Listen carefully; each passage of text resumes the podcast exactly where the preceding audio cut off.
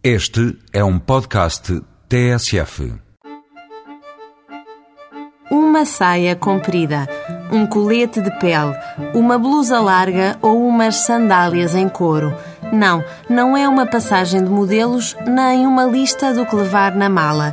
É uma ajuda para facilitar a entrada no mercado medieval em Óbidos.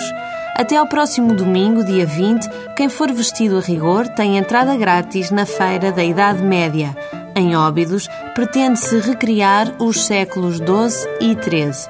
Na zona do Parque da Vila, vai poder assistir a torneios medievais com justas, duelos de capa e espada e desafios a cavalo. Junto à Lissa, decorrem caçadas medievais, em que os visitantes podem participar.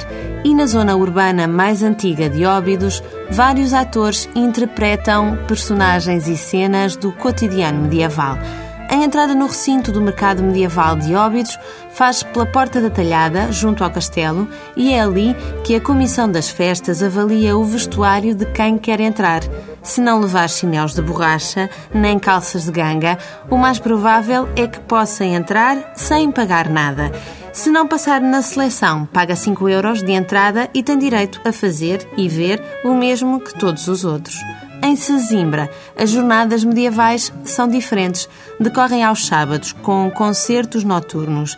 As bandas têm todas repertórios com origens medievais.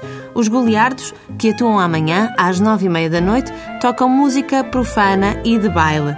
Na Igreja do Castelo, a devoção vira-se às 10 da noite para as músicas de três grandes religiões monoteístas.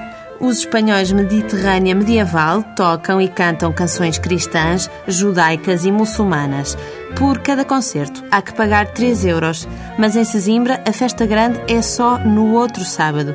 A 25 de julho realiza-se o festim medieval na Alcáçova do Castelo. A música, as animações com fogo e as cenas de rua vão ser interpretados por grupos de dança, música e malabares de Portugal, Espanha e Itália.